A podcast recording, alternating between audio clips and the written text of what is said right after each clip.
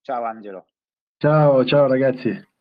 Ciao, innanzitutto buon pomeriggio e grazie per essere qui perché a leggere e a conoscere quello che hai fatto in carriera è davvero un onore poter parlare con te e sei stato veramente molto, molto gentile e molto disponibile, quindi ti ringrazio sin da subito. Figurati, grazie, grazie a voi per l'invito. Allora, partiamo con uh, il tuo viaggio, eh, un viaggio che eh, comincia a Roma, eh, dove eh, muovi i tuoi primi passi con la palla in mano no? a, a Vigna Pia. Ecco, che, che, che, che, giocatore eri da piccolino e se, se sentivi di essere già un giocatore? Ma guarda, io, io, iniziai a giocare a basket un pochino per, così, per gioco, io in realtà nuotavo, io facevo agonismo nu- di nuoto, poi ho iniziato al Vigna Pia che che a quel tempo non era organizzato come adesso, adesso è molto strutturato, c'è una serie C, a quel tempo era semplicemente il campo dell'oratorio, diciamo, e ho mosso i primi passi lì. E naturalmente all'inizio la mia unica preoccupazione era quella di divertirmi e rispetto al nuoto naturalmente era un qualcosa un pochino più divertente, ma non, non avevo assolutamente in testa di, di diventare professionista o chissà cosa. Poi vedendo che comunque ero bravino, comunque ero alto, il nuoto un po' il fisico me l'aveva formato, poi visto qualche altra società era interessata a me e allora ho cominciato a farci un pensierino. Tu sei nato nell'83 e ti sei trasferito in Italia da piccolissimo, praticamente sei eh, insomma solo, solo nascituro estero. E quando è che ehm, hai capito che potevi diventare un giocatore di, di pallacanestro, un giocatore vero? Ma io, io andai, io non, non, sono stato un giocatore precoce, eh, nel senso tanti miei compagni di squadra, di nazionale, già 13, 14, 15 anni eh, si vedeva che comunque avevano talento, erano dei prospetti. Io fino a 14 anni nemmeno giocavo a pallacanestro.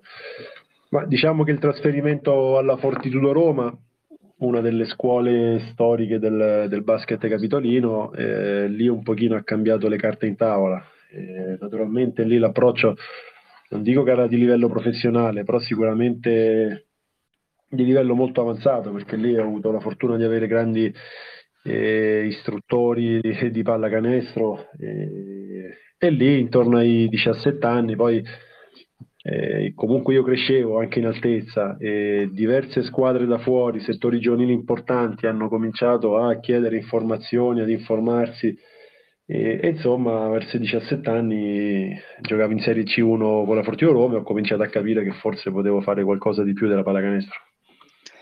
Quando arrivo a questo punto dell'intervista, di solito eh, gli intervistati sorridono. 201 cm, 104 kg, eh, lo eri da giocatore, lo sei ancora più o meno? Ma, eh, forse 211 centimetri, sì, sì, una sì, ah, 211, 104 kg, sì. 104 kg forse la gamba sinistra ma però qualcosina, qualcosina, di più dai cerco di tenermi in forma ma naturalmente l- l- il peso forma che hai quando sei atleta professionista poi non, fai fatica a mantenerlo, eh, però l'altezza l'ho mantenuta. Guarda, se può consolarti, solamente Emiliano Busca eh, ci, ha, ci, ha, detto di essere dimagrito dopo, dopo aver smesso, quindi probabilmente è una fortuna sua. Senti, parlando della tua statura, eh, non, fatto, non, è stato un caso che io l'abbia fatto perché tu eh, ovviamente sei quello che si definisce un lungo, no? Centro, alla grande, eh, hai sempre deduco fatto questo ruolo e soprattutto la tua statura quanto ti ha avvantaggiato negli step delle categorie giovanili? Ma naturalmente se hai una statura importante eh, nella pallacanestro hai un'attenzione particolare, eh, nel senso che, anzi oggi più che mai, forse oggi ancora più di prima, è difficile trovare italiani sopra i 2,10 che sappiano anche giocare. Ma per quanto riguarda però il fatto di essere lungo, io in realtà ho iniziato la carriera da professionista come esterno. Io mh, ho esordito in Serie A, i primi anni di Serie A giocavo dalla piccola, quindi a tutti gli effetti ero un esterno. Poi nel corso degli anni, diciamo, la gran parte della mia carriera l'ho giocata da ala forte e gli ultimi anni anche da centro, ma diciamo io, io esordisco come, come esterno, diciamo, come alla piccola. La tua carriera, come hai detto, insomma, si, si forma ehm, in quella che era la Fortitudo, poi la Reggiana. E che periodo è stato, quei quattro anni? E, ehm, e, soprattutto che esperienza è stata per te, eh, l'esperienza in cui eh, sei lontano da casa, no? lasci i tuoi affetti, la tua famiglia, diventi un uomo e probabilmente ti consacri come, come giocatore. Mm, beh, sì, um, a quell'età è un cambiamento importante, cioè lo è a qualsiasi età, ma a maggior ragione quando ancora devi finire gli studi. Io ho finito gli studi a Reggio Emilia, quindi è sicuramente un passaggio importante um, oltre l'aspetto professionistico, anche un passaggio importante a livello di vita. Ho avuto la fortuna di arrivare in una società come Reggio Emilia, che, dove ho passato cinque anni fantastici, dove viene la, ancora prima del professionista viene la persona. Lì, oltre che giocatori, tendono a formare uomini con una certa etica. E ho avuto veramente la fortuna di di iniziare il mio percorso professionale in una società come Reggio Emilia e questo mi ha marchiato, insomma, anche lì ho avuto grandi allenatori, una piazza alla quale sono molto legato, dove ho ancora tantissimi amici e torno sempre volentieri.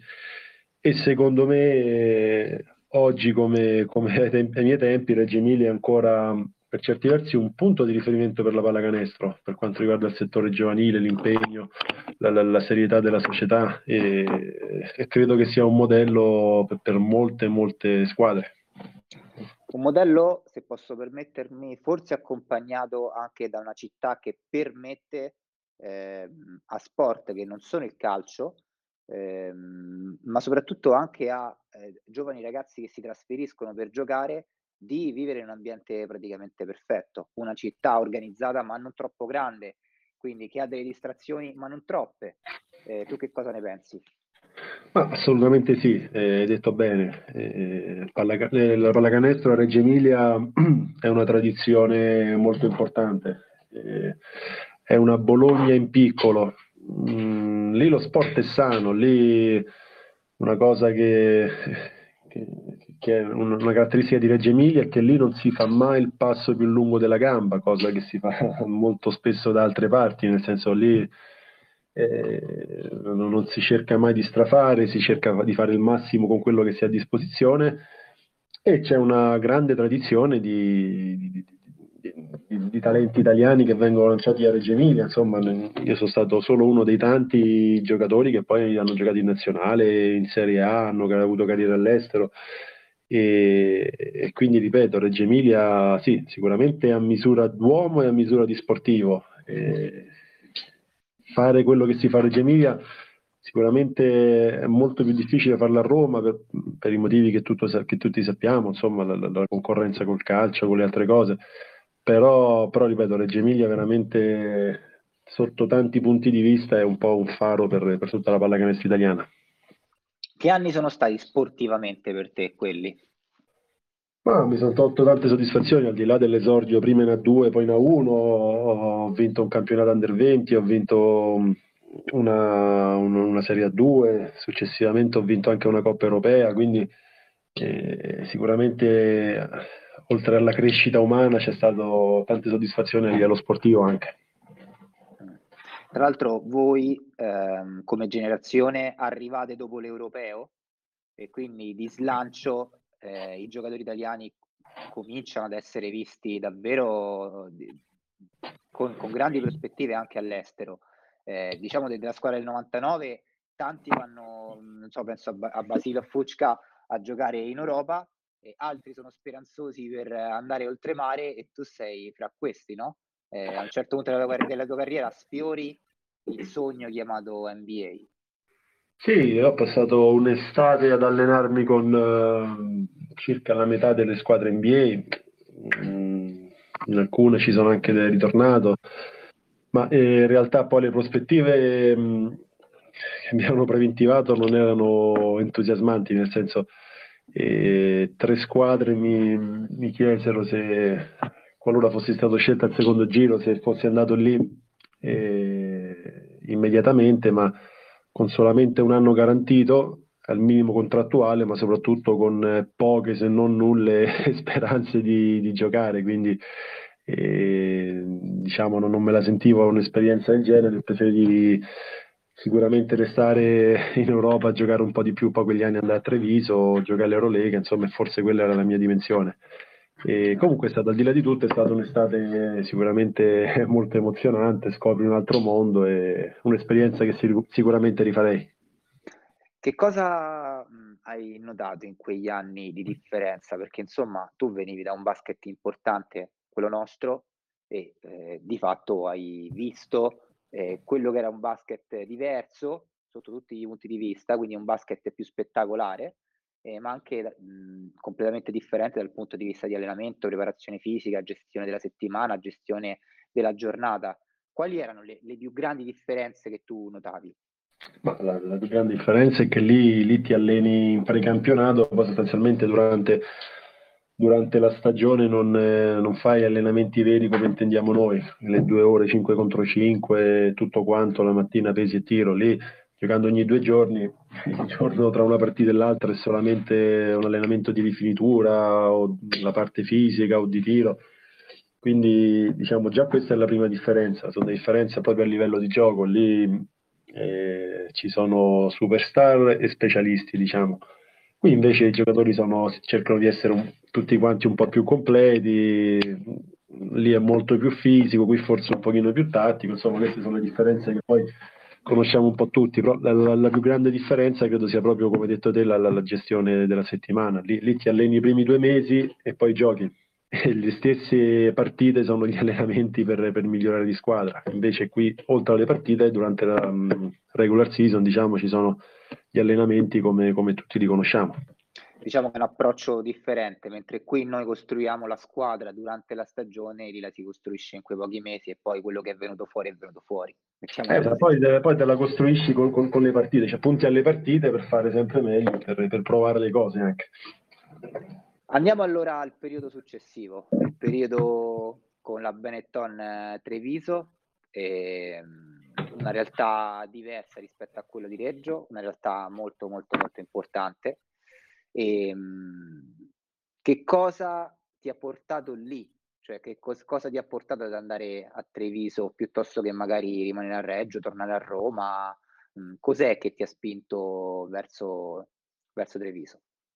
A Treviso mm, sicuramente l'organizzazione, a quei tempi era un'eccellenza nel basket europeo, finché c'era ancora, c'era ancora Benetton eh, come proprietario e mm, diciamo sicuramente era un'eccellenza sotto tutti i punti di vista. E, mm, poi purtroppo il primo anno andò molto bene, il secondo anno successero una serie di problematiche col caso Lorbeck, io mi ruppi un legamento di una mano e giocai per otto mesi con un legamento rotto e quindi successe un po' di casino, la, la, società, la squadra non si qualificò all'Eurolega perché prendemmo la penalizzazione, insomma successe un po', un po di casino. E, e, poi da lì iniziò un, un po' il declino della, della Benetton con poi il, stesso Benetton che si ritirò e lasciò la squadra e finì un pochino un'era. E, però ripeto lì arrivai quando arrivai io c'era ancora l'organizzazione forse ai massimi livelli e, e adesso veramente in Europa anzi in Italia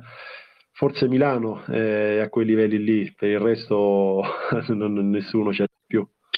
Purtroppo, purtroppo devo aggiungere solo Milano oggi, perché eh, eh, giocare, giocare, immagino quella Lega lì che giocavate voi con uh, le squadre fortissime eh, contro i giocatori eh, balcanici che avevano una mentalità completamente differente, eh, magari vedere la statura de, del nord Europa con i lituani, ehm, anche dal punto di vista tecnico, che esperienza è stata quella? Sì, ma eh, come detto te lì, a quei tempi mh, si faceva l'Eurolega per arrivare alle Final Four. E, tra l'altro le sfiorammo anche, perdemmo uno spareggio per differenza canestri con il Kimchi, mi sembra.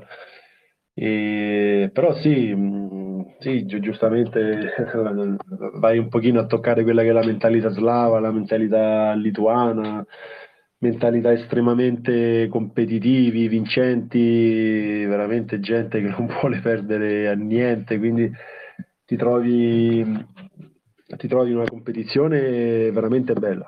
Eh, ma d'altronde l'Eurolega lo è tuttora e, e sì, veramente va a vedere del, la cosa bella è la mentalità di, di vari campioni con i quali ti vai a scontrare, penso agli Esichevicius piuttosto che alla generazione dei greci o dei lituani, dei vari Lavrinovic, insomma, quindi proprio mentalità ultra vincenti, ultra competitive, sicuramente è una cosa molto stimolante. E poi è un'Eurolega che eh, conta l'elite, l'elite d'Europa, è un'Eurolega che nel tempo eh, praticamente è diventato l'obiettivo di tutti i giocatori europei. Era, era così anche, anche, per te? Oppure ehm, puntavi semplicemente ad una carriera ai massimi livelli eh, italiani senza pensare ad andare a giocare oltre paese eh, tutte, magari tutte le settimane? Beh, no, no, assolutamente l'Eurolega è un obiettivo. Eh, L'Eurolega è, una, è come lo era prima un'eccellenza. E il salto di fisicità che c'era comunque, mi ricordo, dal, dal campionato italiano a quello che era l'Eurolega era molto evidente. E era veramente un, un'elite, diciamo, tutti i migliori giocatori. Era una competizione, io personalmente, ma credo tutta la mia generazione, ambiva a giocare a quel livello. E fortunatamente credo che l'Eurolega assolutamente sia rimasta quella di, di un tempo, quindi ultra competitiva.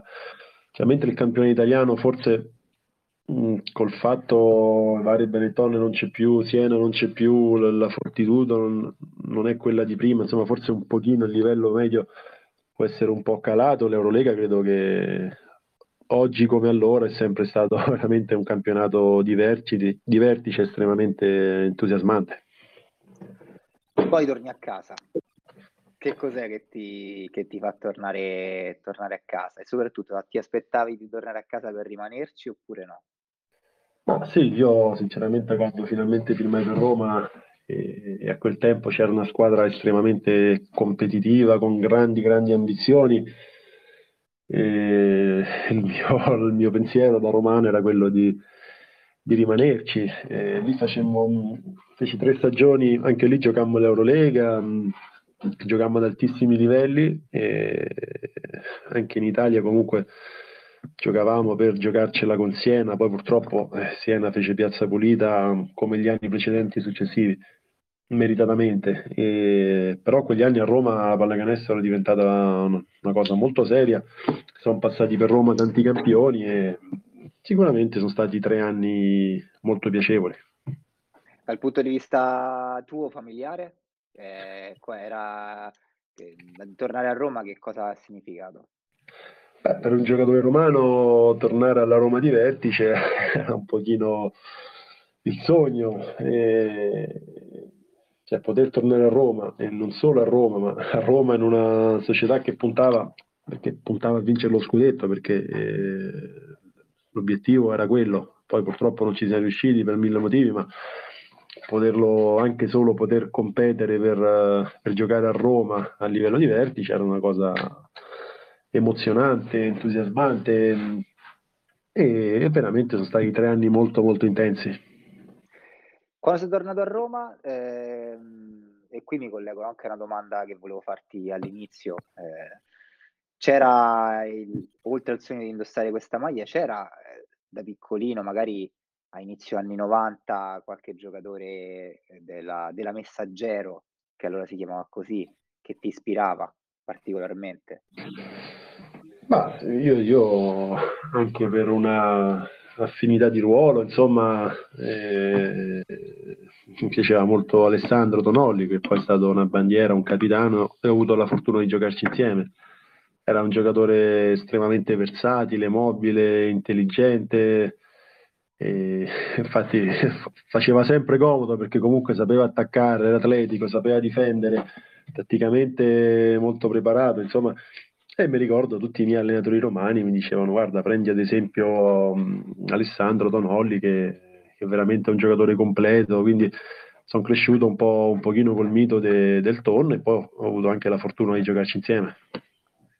Beh, beh, questa è una cosa bellissima. Diciamo che la pallacanestro ti permette veramente questo, di, di sperare di poter giocare con un mito e poi ritrovarlo, ritrovarselo accanto.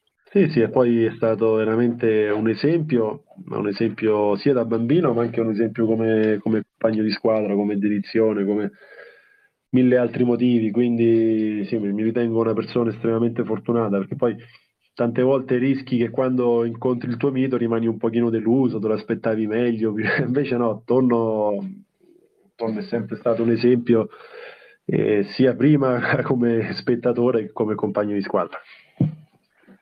Poi arriviamo a Bologna, 2011-2013, che è il periodo insomma, in cui tu vai eh, in quella che per tanti anni è stata l'eccell- l'eccellenza dal punto di vista di città del basket e credo anche quella col derby più sentito, sinceramente, perché eh, insomma a Bologna si sa che c'era, c'era una fortissima, accesissima rivalità nel, nel basket. Che eh, Virtus ti ritrovi tu, Bologna? Quella dove arrivi è una Virtus diversa, no?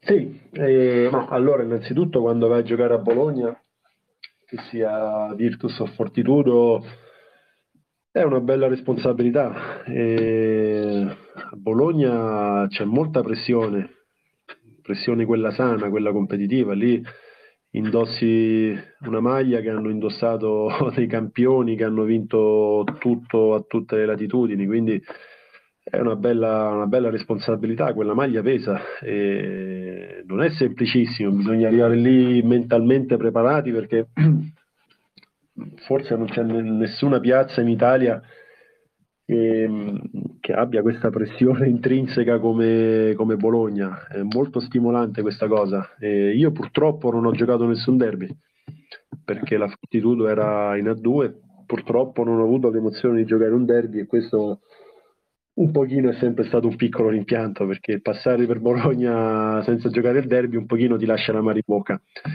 E sì, naturalmente la Virtus che, dove giocavo io era una Virtus molto competitiva, naturalmente non era la Virtus eh, campione d'Europa, però era una Virtus molto competitiva e ricordo che comunque ogni partita erano 8.000 persone, 8.000 persone al, al palazzo, quindi una cosa estremamente bella. Sono stati due anni mh, molto positivi, molto belli, mi sono tolto tante soddisfazioni e, e niente. Quindi, anche lì sono rimasto molto legato a Bologna.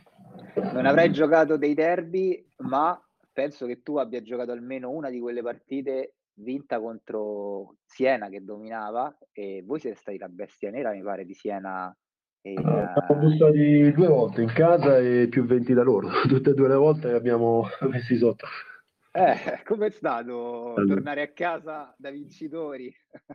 Eh, avete sì. battuto quella che oggi praticamente è l'Olimpia, forse no, era anche molto più forte di quella che eh, non so se era in forte o meno, però in Italia era una schiacciasassi.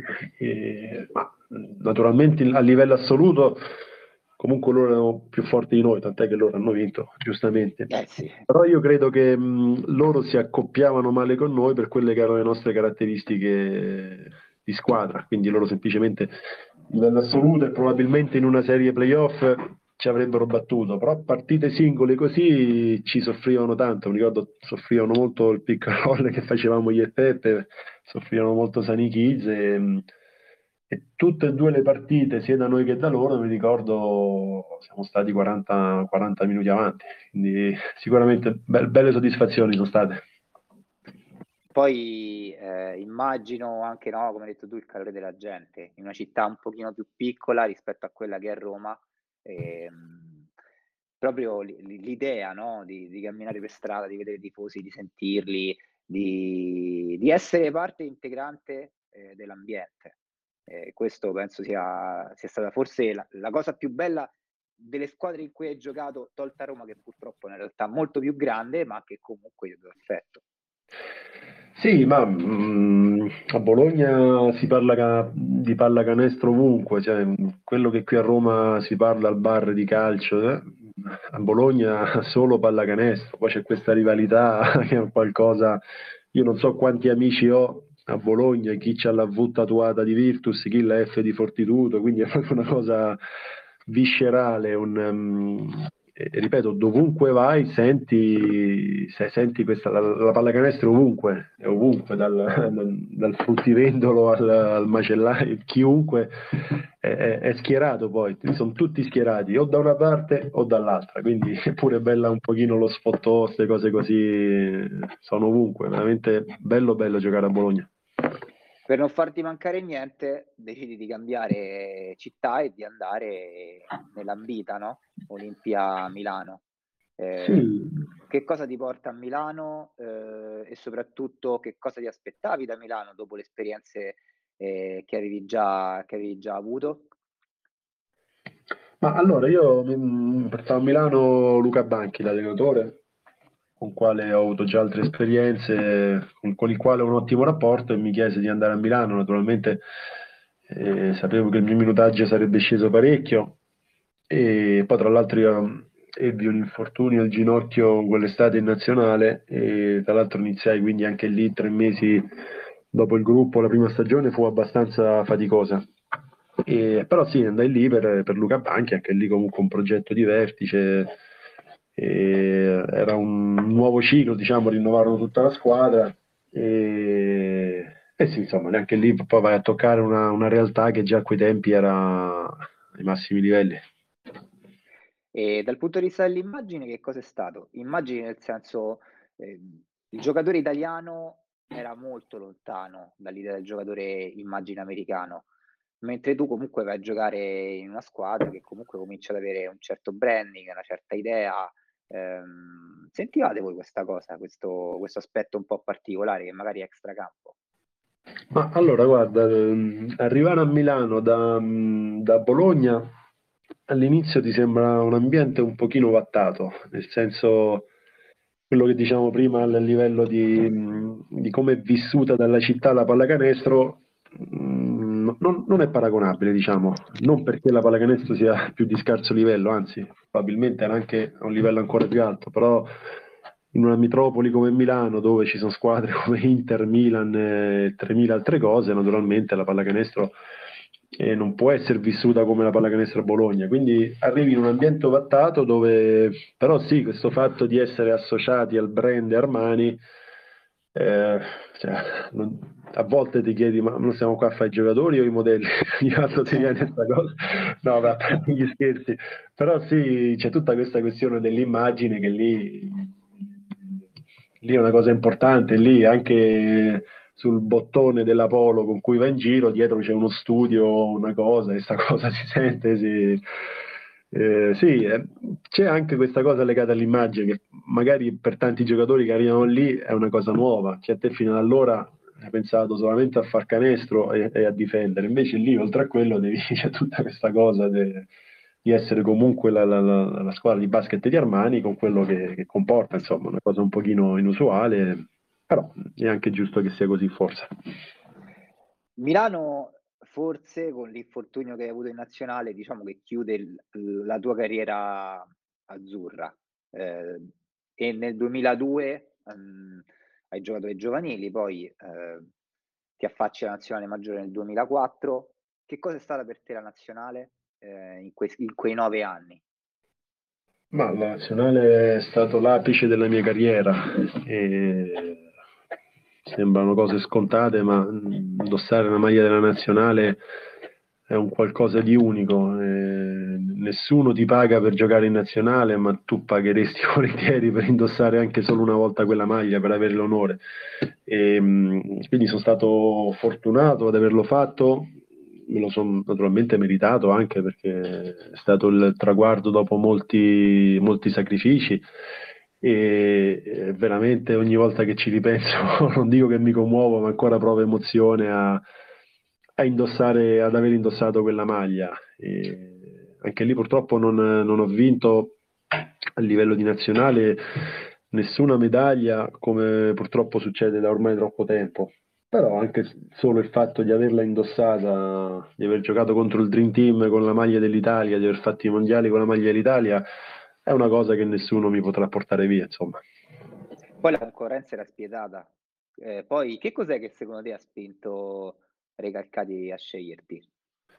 Nel 2007, credo... credo sia l'anno giusto? Sì, 2007. E, no, beh, io ho iniziato in nazionale nel 2004, poi ho fatto gli europei del 2005 sì. e nel 2007, ma io credo a quei tempi ero, ero, molto versatile, nel senso potevo giocare in diversi ruoli, potevo difendere, potevo difendere su anche lì diversi ruoli, ero molto atletico, ero molto alto in un periodo come quello di oggi dove si fa fatica a trovare centimetri, quindi...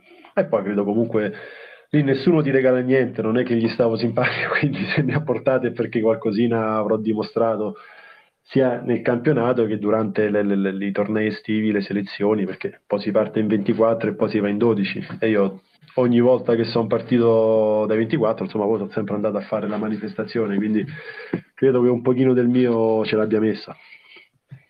Che cos'è? Cosa vuol dire giocare col Dream Team? È vero che il Dream Team diciamo che per accendersi dal punto di vista della eh, mentalità di vincere ci mette un pochino di più proprio perché di fatto gioca una regular season che è fatta in un modo e dei playoff che sono fatti in un altro modo. Nel senso è vero che le squadre europee sono, sono da subito più pronte per poter vincere e che poi magari non lo fanno perché c'è un gap eh, tecnico. Mm, ma questa può essere sicuramente una chiave di lettura. Eh, io credo che loro, eh, quando giocano contro squadre europee, ma comunque squadre del resto del mondo, al di là di anche delle regole che sono un pochino diverse, eh, sicuramente trovano un altro tipo di pallacanestro e questo non è facilissimo da affrontare. Eh, addirittura a volte giocano contro avversari più lenti e questo li mette in difficoltà. Magari loro sono abituati a velocità maggiori, a trovarsi qualcuno più lento ma che sa giocare può metterli in difficoltà. E, mm, io credo che con gli anni, ma anche quando li incontrammo, eh, il gap si stia riducendo molto rispetto a quelli che erano i fine anni 90. Oggi, quando gli Stati Uniti giocano, magari vincono, ma non, non è mai scontata. E anche noi, fine primo tempo, mi sembra, eravamo sopra di una decina di punti e poi dopo il secondo tempo si accese Carmelo Anthony, insomma perdemmo di 10-12, non mi ricordo.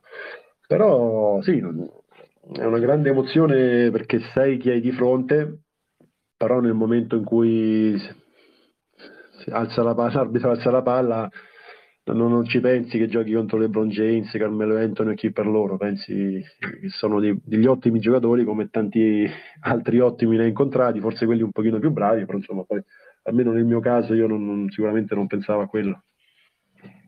L'anno dopo, nel 2008, marchi quello che è stato il mio giocatore e che è ancora il mio giocatore preferito, eh, chiaramente ha smesso, ma eh, eh, io vedo in Dirk Nowitzki il giocatore forse eh, più, più, completo, uno dei più completi della storia della pallacanestro. Come è stato giocarci, eh, marcarlo, eh, vedere diciamo, come, come lo hai affrontato in campo e che impressione ti ha fatto?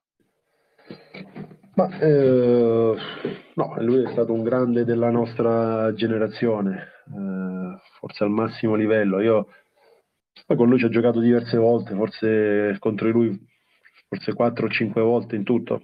E quella volta agli europei, tra l'altro, ero quello designato a marcarlo e tra l'altro feci un'ottima figura perché lui tirò con percentuali molto basse, credo un po' anche per merito mio, insomma ricordo non, non dormì, non dico non dormì la notte, però tutta da, dal giorno prima a pensare come marcarlo, come limitarlo, 200 persone che mi davano consigli, insomma, insomma fatto sta che sono arrivato lì, l'ho, l'ho menato per fortuna, non mi hanno i palli e riuscì a limitarlo parecchio, insomma, tanti ancora mi ricordano, mi dicono ma ti ricordi quella volta che hai difeso così su Novischi? sì, magari lui non sarà stato la, sua migliore giornata, io credo di aver fatto un buon lavoro, insomma, io e chi mi ha aiutato a preparare la partita contro Novischi e quelli sono ricordi che, che mi porterò sempre dietro.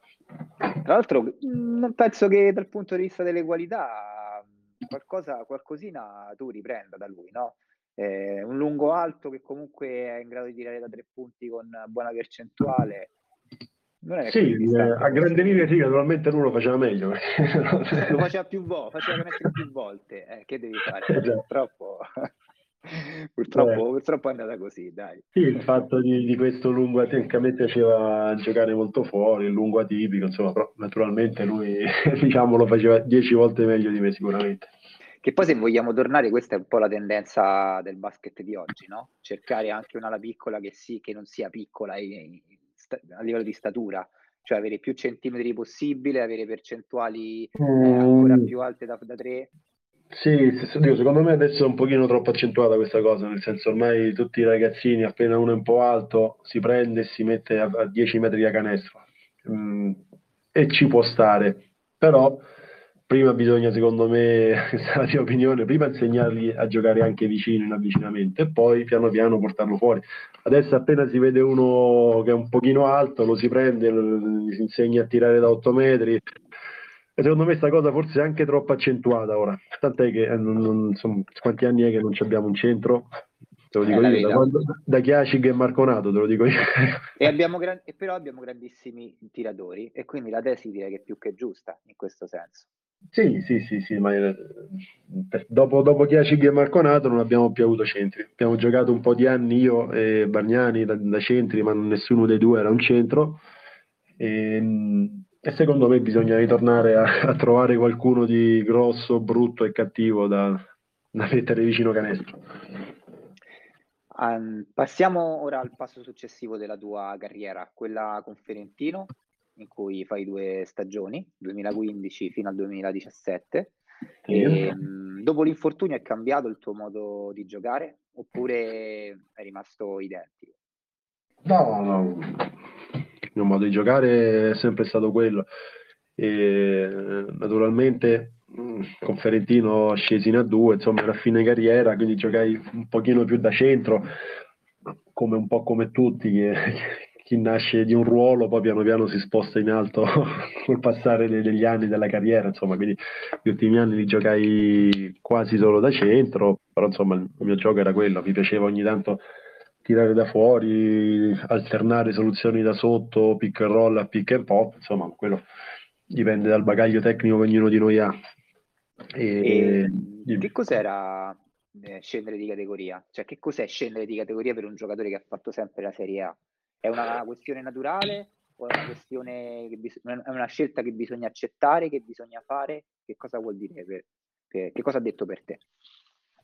Mm, ma guarda, mm, io sinceramente ho sempre voluto giocare a pallacanestro e, e principalmente divertirmi. E lì le, diciamo, le offerte che avevo in Serie A non erano molto appetibili, insomma io poi ancora volevo giocare tanto, divertirmi, sapevo che erano gli ultimi anni, quindi trovai in Ferentino un posto comunque ambizioso che mi permetteva di giocare tanto, di, di spararmi così diciamo le ultime cartucce. Mi avevano parlato benissimo dell'ambiente, tra l'altro ero vicino casa, vicino Roma, quindi eh, ho fatto un po' di conti, un po' a 2 più 2, insomma decisi di andare lì e mi sono trovato veramente bene, ho passato due anni veramente belli lì. E poi ti fai altri due anni in A2 contro un'altra, con un'altra piazza molto molto calda, che è quella di Rieti, che è una piazza storica. E sì. Ti chiederei, insomma, anche, anche di Rieti, che, che, esperienza è stata per te, l'ultima, l'ultima grande esperienza della tua carriera? No, anche a Rieti sapevo che probabilmente era il mio ultimo contratto, anche lì e società in crescita che veniva da, da, categorie inferiori poi da risalita e soprattutto c'era a quel tempo Luciano Nunzi che è stato il mio primo allenatore ai tempi della Fortitudo Roma quindi eh, parlando con lui purtroppo Ferentino fallì perché sennò io sarei rimasto volentieri a Ferentino purtroppo fallì e non avevo sinceramente tanta voglia di andare lontano da Roma o tra l'altro altre cose qui a Roma da fare e, e andai a Rieti, insomma passai due anni anche lì, due anni positivi e, e ho finito così la mia carriera. C'è stato un momento della tua carriera in cui da giocatore che imparava sei diventato un giocatore che insegnava ai ragazzi più giovani? Eh, sì, sì, sì, sì, diciamo la prima volta a Bologna. A Bologna E mm, anche lì c'era un settore giovanile molto importante e tanti giovani che poi tra l'altro hanno fatto pure una discreta carriera. Lo stesso Fontecchio, quando io ero a Bologna, era il ragazzino che ci veniva a dare una mano. E, e lì forse per la prima volta sono stato preso anche un po' da esempio, anche dagli allenatori, e questa cosa mi ha fatto piacere e poi farlo in un posto come Bologna, ripeto, è sempre, sempre il massimo. E lì, da lì anche perché cominciavo a essere un pochino grandicello, perché a Bologna avevo una trentina d'anni e quindi lì ho iniziato anche ad essere un pochino, a cercare di, di essere un buon esempio per per i ragazzi più giovani.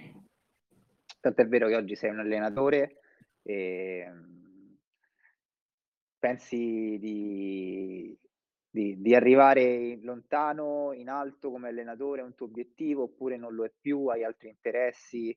Eh, che cos'è mm. per te oggi la, in generale la pallacanestro nella tua vita? Guarda, io sì, sicuramente ho altri interessi, o meglio mi occupo di altro. Per me la, la pallacanestro oggi come oggi è un, è un divertimento. Mm, eh, naturalmente mh, mm, non sono professionista perché mh, mm, diciamo, non, o meglio, non sono professionista come lo ero prima, ai livelli in cui lo ero prima, quindi adesso alleno dei ragazzi giovani a Roma, alleno, mh, alleno la Serie C a Fiorentino ma per ora non è che mi pongo obiettivi, io sinceramente adesso mi trovo bene a questo livello, mi diverte, mi appassiona e oggi come oggi non, non, non penso a diventa, voler diventare un allenatore professionista. Questo oggi come oggi, poi dopo magari tante cose possono cambiare per carità, però oggi diciamo anche altre cose da fare, quindi eh, va bene così. Andiamo sul punto di vista personale, visto che l'abbiamo aperto. Mm, per un giocatore che cosa significa, come te, che ha cambiato tante piazze, che cosa significa la parola famiglia? In generale, costruirsi una famiglia, avere una famiglia, eh, spostarsi, non spostarla assieme a sé. Che, che cos'è? È un aspetto che a livello professionale incide, ha inciso per te? Allora, è uno dei tanti sacrifici che fai se vuoi fare questa carriera. E uno spesso pensa al giocatore, pensa solo che, che si diverte perché ha la fortuna di, di fare quello che, mm, che è la, la, la, sua passione, il suo lavoro, ed è vero. Però poi ci sono tanti altri aspetti, tanti altri sacrifici che uno si trova a fare, che per carità li fai col sorriso sulle labbra e sei disposto a farli.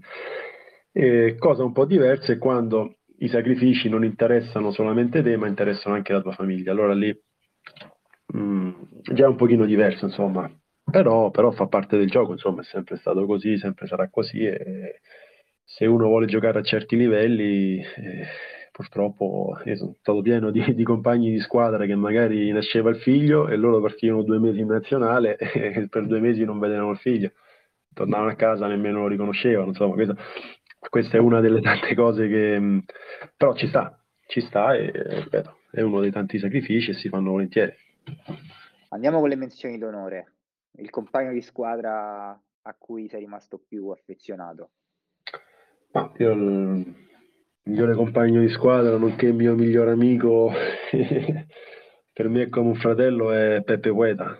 Noi abbiamo un rapporto, abbiamo anche giocato insieme in nazionale in Virtus, ma noi abbiamo un rapporto che veramente va ben oltre quello che è il rettangolo di gioco, insomma c'è una, una stima e un rispetto reciproco che, che abbiamo, che continua a crescere di anno in anno. Se invece dovessimo parlare di, di un coach che ha segnato di più la, la, la tua carriera rispetto ad altri, chi, chi ci diresti? Allora, sono diversi. Eh, a livello giovanile sicuramente Luciano Nunzi e mh, mm, Andrea Menozzi di Reggio Emilia. E per quanto riguarda senior, diciamo, Fabrizio Frates che è stato il primo a intravedere in me delle potenzialità e il primo a metterci la faccia e a lanciarmi in quintetto quando ero praticamente uno sconosciuto. E, e anche Recalcati che è stato il primo a, a buttarmi in nazionale. E, quindi sicuramente a loro due sono riconoscente. Il ricordo più bello della tua carriera è Treviso con, con le vittorie? C'è so, un momento particolare magari eh, che, che ricordi con più piacere?